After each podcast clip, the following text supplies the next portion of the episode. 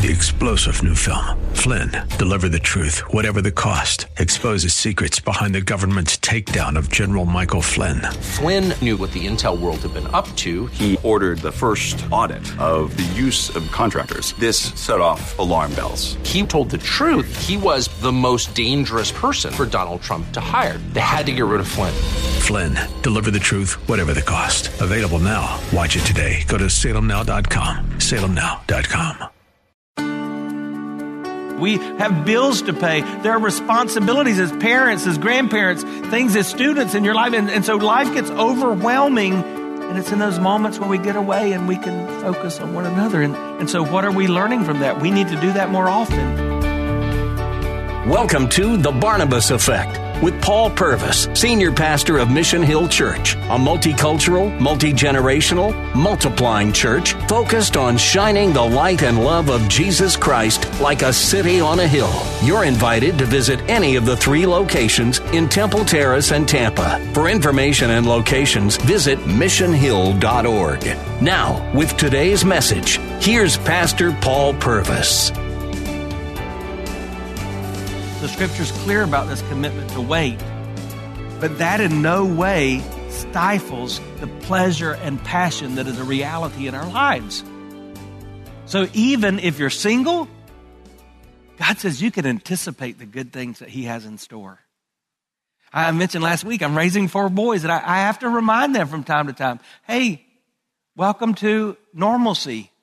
These desires, these passions you have, they're a part of how God made us. What we want to do is make sure we're submitting them to His glory. If I'm married, then I want to live with anticipation and I want to begin to understand that, hey, if that's not there, again, there must be some problem in the health of my marriage. Let me illustrate that. Again, I'm having fun.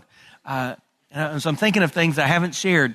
Billy Graham was asked at the end of his life, before his wife died, Miss Ruth, he was asked about their marriage. And this is what he said We're old. We don't see good. And we don't hear good. But every day, we just look at each other and make love with our eyes. That's Billy Graham if there's not anticipation, regardless of your age and stage, and you're in a marriage relationship, something's off. So look at verse 8 the voice of my beloved. Behold, he comes, leaping over the mountains, bounding over the hills. My beloved is like a gazelle or a young stag. He's a stud. Behold, there he stands behind our walls, gazing through the windows, looking through the lattice. Now, this is not a stalker. This is not peeping Tom. This is more like Curious George. This is the way I was in seminary. I, I began to, when we first met, learn Kimberly's class schedule. Some of you guys are doing this. I know it. And you're thinking, all right, I need to be standing here when she comes out so that I can see her and perhaps I can be seen. So that's what she's describing. He's, he's looking. I see his eyes. My beloved speaks and he says to me, arise, my love, my beautiful one, come away for behold, the winter is past the rain is over and gone. Things are about to come to life, he's saying. The flowers appear on the earth. The time of singing has come. The voice of the turtle dove is heard in our land. The fig tree ripens its fig. The vines are in blossom. They give forth fragrance. Arise, my love, my beautiful one. Come away, O my dove. In the clefts of the rock, in the crannies of the cliff, let me see your face. Let me hear your voice, for your voice is sweet. Your face is lovely. Now, this is poetic and you have to use your imagination a little bit. But tell me that's not hot. That's steamy. She's saying it's springtime and she's anticipating the hot summer nights. But you know what I think? She doesn't once mention the physical. She's talking about intimacy. And intimacy has very specific meaning, and you can define it this way it is into me you see. When you are intimate with someone, it doesn't have anything to do with being physical. Intimate is saying, I, I'm able to speak into, to look into, to know into your life. And guys, the reason that list for many women is very different from that list of many men is because what they desire first is not that sexual touch, is not that physical relationship. It's that you see into their lives, that you are in them, that you are a part of them. And then when that is there, that stimulates that physical desire within them. And yet, too often in our lives, we become good roommates. I have to tell you, when I, I look around the church, that's just not our church, just specifically, but in general, that's where it doesn't seem like we're that much better. It's not, we, we make a commitment to stay together, and, and some are at least okay, happy, but they're roommates. One roommate has become content to be the gardener and the maintenance man, and one roommate has become content to be the maid and the cook, and that's not God's plan. It's more than that. Let me pause again and say some of you are in that stage of preparation. For you, it's winter because it's winter in your life. Your soul is still being prepared for what God has in store for you. And you don't want to rush the springtime. You don't want to go to a season that He's not yet brought you to. If you're still in that stage of preparation, despise not those days of anticipation. Look forward to His best for your life and ask Him to give you grace and patience. For those of us in marriage, I, I want you to think about that season. Somebody said there's three stages in marriage the honeymoon should bring a smile to your face. Actually, I was in Orlando first part of this week. I was with my brother and my sister in law, and we were there in a conference for a day on International Drive. And they said it's hard to believe that over, um, goodness, over 35 years ago, I guess, they were married and, and they honeymooned there on International Drive. They said it's changed a lot. Well, that's what my brother said. Yeah, it's changed a lot. And you know what my, my sister in law said? She said, Yeah, remember when you got so mad at me at Wet and Wild, you made us leave early? So even honeymoons can, can be short lived, right? So you got honeymoon, then you got disillusionment, and then you got obedience, where you say, We're no longer in this because we just have this feeling that makes us think we're good for one another. We, we've made a commitment, we've made a covenant to be with one another. And as we do that, we go through seasons. So I want you to think about the seasons. All right, I'm going to fly through this. Are, are you in a summer drought? How do you know if you're in a summer drought? Well, the temperature is high and the relationship is dry, and you're in need of nourishment. Are you in the midst of a fall harvest? How do I know if I'm in a fall harvest? Well, you're reaping some rewards, but the nights are getting colder and darker. Are you experiencing winter deadness? Things have just become frozen and lifeless. Or are you where this couple was headed and where God, I think, wants us to always be aiming for in a marriage relationship, enjoying the springtime? Life's everywhere. Things are blossoming, they're blooming and fresh and exciting. If you're married, do that evaluation and then really ask the question do I want to stay in the season I'm in? And if not, what am I going to do to, to kind of get into another season?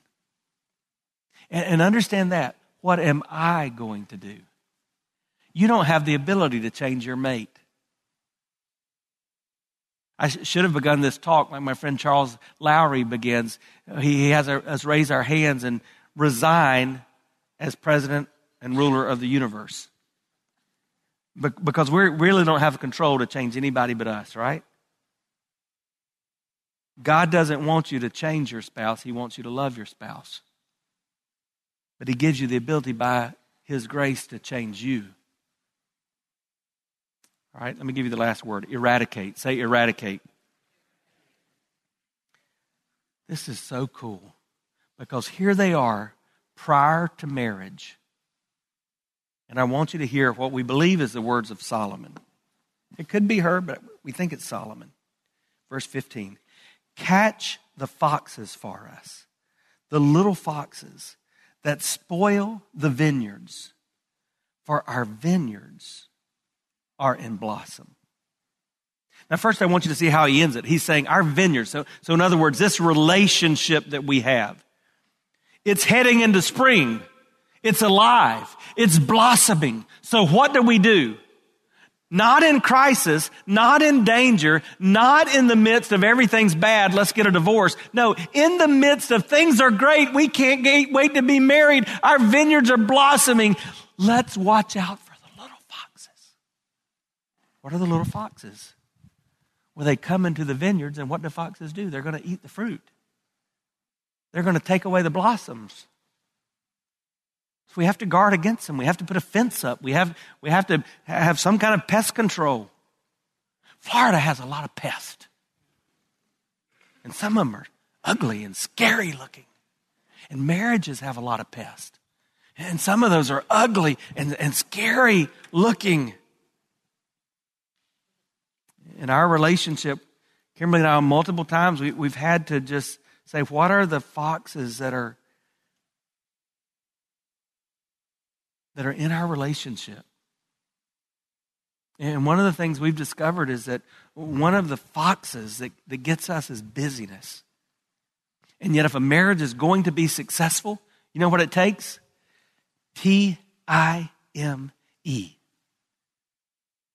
It's an investment of time. And so, if we're not taking time for one another, it's like standing on a treadmill. We are going backwards in that relationship. And so last night we went out on a date and we were just talking. I, I told her I wasn't going to share this, but she was in the last service. But no, just kidding. I, I shared it last service too. But um, I said, hey, think back. What are the happiest times? We're just talking. I, I started asking her a lot of questions because I wanted to be true to what I was preaching. And, and so we, we talked about our past in several different ways. I said, what's, what are the happiest times you think in our marriage? And she said something, and then we both agreed our, our happiest times are those times we got away. It was the times it was just us. No offense to our children, we love them. But life gets so overwhelming and you can't escape it. We all have jobs we go to. We have bills to pay. There are responsibilities as parents, as grandparents, things as students in your life. And, and so life gets overwhelming and it's in those moments where we get away and we can focus on one another. And, and so, what are we learning from that? We need to do that more often. So, how, how can you do that? Three ways. You can celebrate every day. Take some, some time to pull away and celebrate each other every day. Now, what I would suggest is to do that by praying for one another. I always tell men if you'll end the day praying for your wife, there's no way y'all can go to sleep upset with one another. It just can't happen. If you take your wife's head in your hand and you pray out loud, Oh, Jesus, thank you so much, as I would for Kimberly. I love her. She is beautiful. You made her in your image in an amazing way. Thank you, God. But she's also so giving and she's a servant and, and she hurts. She's in pain. God, I pray that you give her physical healing. I, I, pray that you'd encourage her. God, I pray that you put people around her to, to lift her up. I pray that you'd bless her. Yeah, I, I pray that for her and, and say amen she can't go to sleep upset with me. I, I can't go to sleep upset with her. We've celebrated each other in that moment of T I N E. If you've just joined us, you're listening to The Barnabas Effect with Pastor Paul Purvis. Video of the message you're listening to is available when you click the Watch tab at missionhill.org. Thanks for sharing time with us and for sharing your financial gifts by clicking the Give button at missionhill.org. And now, with more of today's message, here's Pastor Paul Purvis.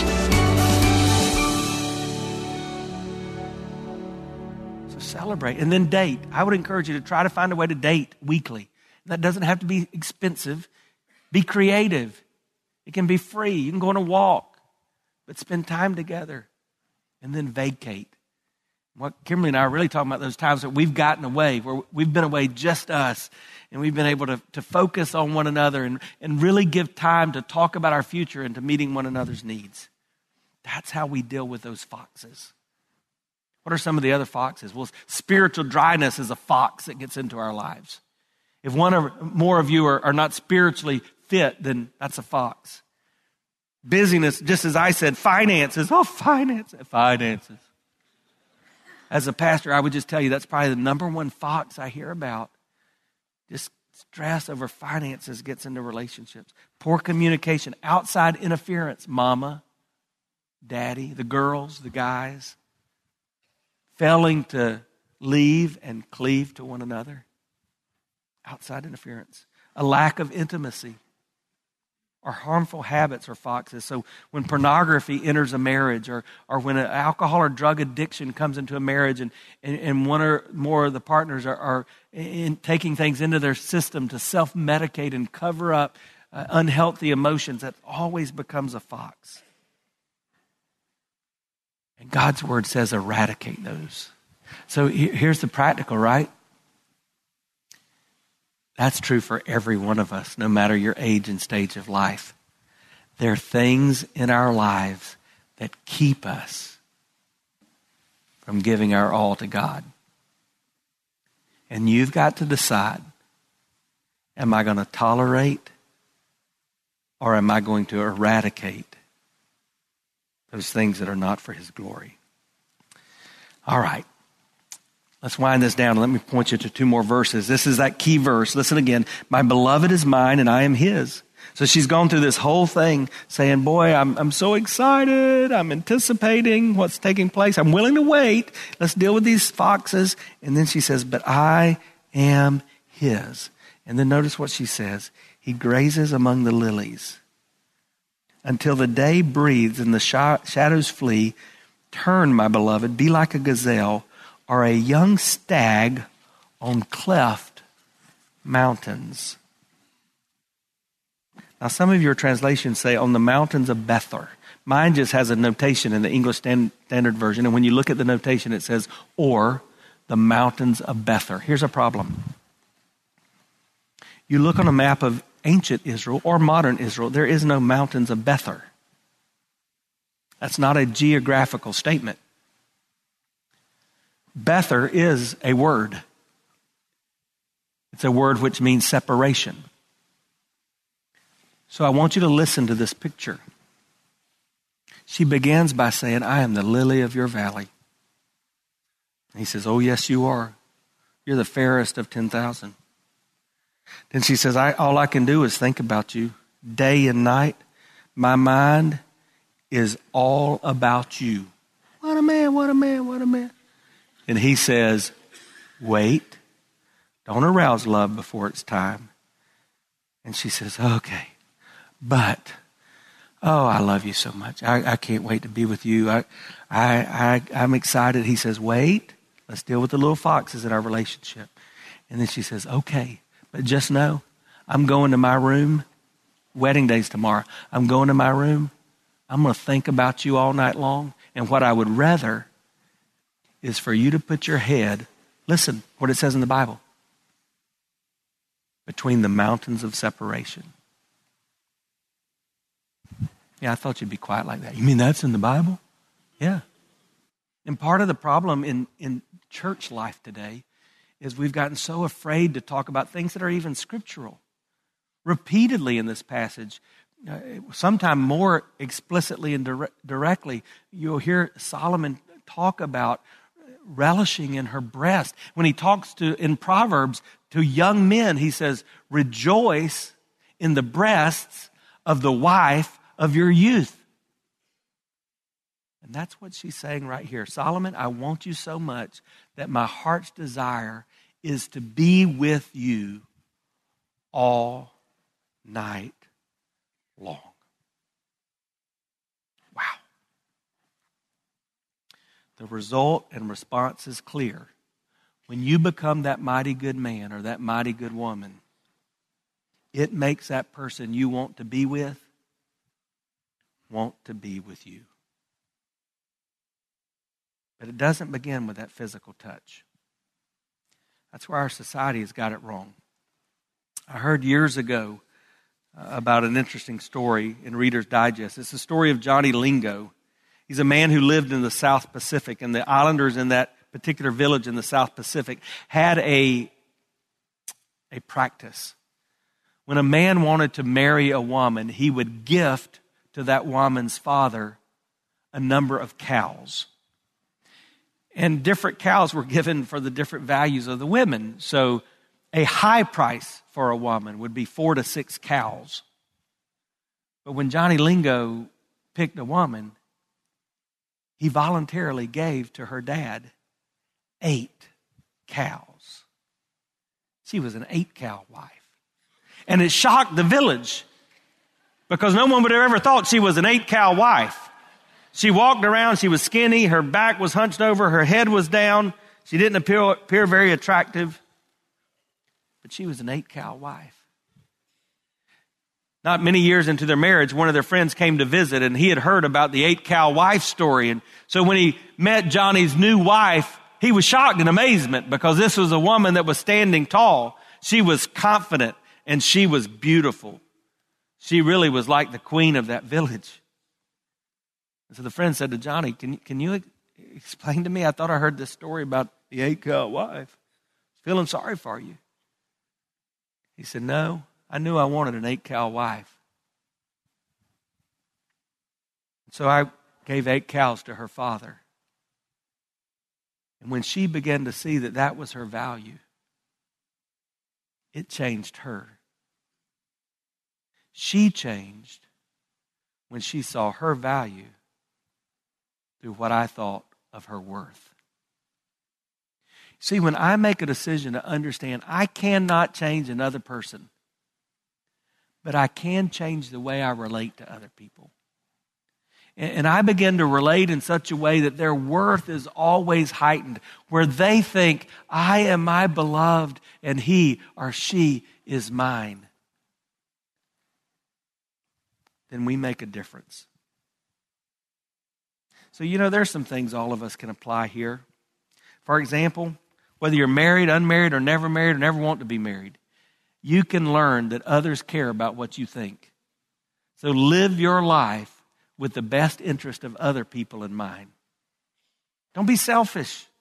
Make a difference. Jesus modeled that attitude of humility and care for others. Be like Jesus. Model that too. What if you're here and you're not married, but you feel like this is something in your past and this has drudged up some things? I would say this to you. If there are things that need to be confessed, spend a moment in confession, get right with God, and then make a commitment to go forward for His glory. And begin now dealing with those little foxes, even in your life. Because remember, the only person you'll ever be able to change is you. So this is a good time to start changing you. But if you're married, I would just say, hey, let's make some adjustments. In fact, and a lot of you don't have this option today. I don't have this option right now, but if you're next to the person you're married, I'd encourage you just to grab their hand and squeeze it tightly, maybe touch that ring if they're wearing one, and then whisper in their ears, honey, if I had to do it all over again, I'd still do it today. And by the way, if you don't whisper that now, you'll probably have a lot louder conversation a little later in the afternoon. And if there are things you need to get right, maybe while you're holding that hand, don't pretend it's not there. Maybe you just need to whisper again and say, Hey, I know, I know, I know we're not where we need to be, but by God's grace, I'm committed. I, I want us to get there. Or maybe you're, you don't have that liberty. Maybe your spouse is not with you today in this place, but you can find them later today and say, Hey, I want to do my part Maybe your spouse is an unbeliever. Don't uh, recognize you, you can't change them. It's only the Holy Spirit of God, but you can change you. And you can let them see Jesus in you. Well, I want you to remember that key truth. Jesus wants to be all that in your life, and so does your mate or future mate. Don't walk out of this room today without saying to Jesus, I, I want you to feel like you're all that. And if that's not the case, maybe you need to know these other truths. God created you with a desire for Him that nothing else in your life will fill. So don't go after the desires we've talked about today until you've zeroed in on what that desire for Him is like. You've been listening to The Barnabas Effect with Pastor Paul Purvis, an outreach of Mission Hill Church. If you're looking for answers to difficult questions or searching for a church home, you're invited to any of the three locations in Temple Terrace and Tampa. Details and directions at missionhill.org. The Barnabas Effect is here to provide listeners like you with biblical truth and spiritual encouragement. But it can't be done without your financial support. Your financial support helps us reach those seeking truth about God and themselves. Thank you for giving at missionhill.org. Weekdays at 9 a.m. Be encouraged by The Barnabas Effect with Pastor Paul Purvis on Faith Talk, AM 570 and 910.